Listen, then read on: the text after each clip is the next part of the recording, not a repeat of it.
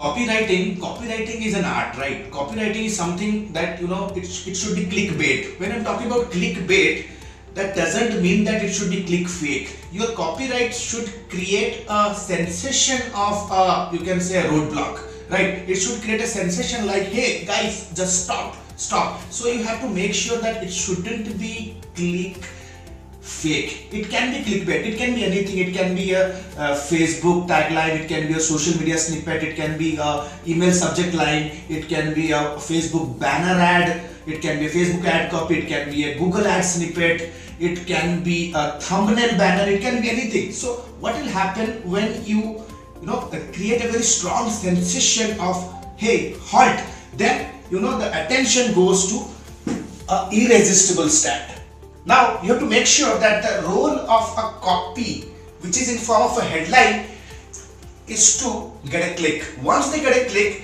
this is where you have to make sure that you present the irresistible stat. A statistic will substantiate the motion. It will help you to generate a trust in the beginning of the journey the moment the uh, eyeballs will start rolling on the whole copy. So it can be an email subject line, primarily when you are sending an email to your cold prospect or a warm prospect or it's a uh, let's say it's a Facebook ad copy presented to or promoted to a, a, cold audience or a warm audience. So it should start with an irresistible stat. Just like you know, do you know digital marketing industry is gonna touch a whooping 200 million dollar industry, right? It will very strongly help you to build trust in the beginning. The moment you build a trust, the user will scroll. The moment the scroll, you present the pain points. Because pain points are something that will immediately resonate to their goals or objective, why they are here, why have they clicked on it.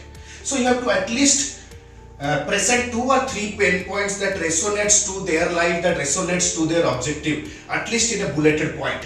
Just after the pain point, present the resolution in form of a lead magnet. Now, in any copy, remember copy is like, you know, it's like an actionable piece of content that somewhere somehow pushes your customer to further move ahead and take an action and start engaging with your brand. The main goal is to make sure that your copy is irresistible enough that it is pushing your customer to go down to the next part of the funnel and take an action to you know download an ebook or to take part in a trial version or to take part in, in a webinar.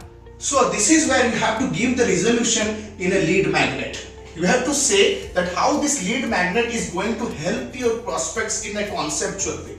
How are you going to present it? How are you going to show it? That how is it going to help you? Now you need to make sure that your lead magnet, the presentation of the lead magnet, here you're going to sell them the destination, the destination, not the entire flight. So you have to be a connector here. You have to be a connector here in between the current state in which they are and they are going to be after they consume the lead magnet generally what we do in our webinars right? And finally you have to present your credential that who are you and how you can help them right? You have to present your success stories. Uh, you can you can always present your credentials that the number of people you have helped with the number of customers you have already catered to. So this is going to be a primary framework that how you should present a copy. So in the next section guys what we'll be doing is you know i'll be giving you a very a very simple, a simple case or I'll be giving a product and service and let's try some copywriting activity, right?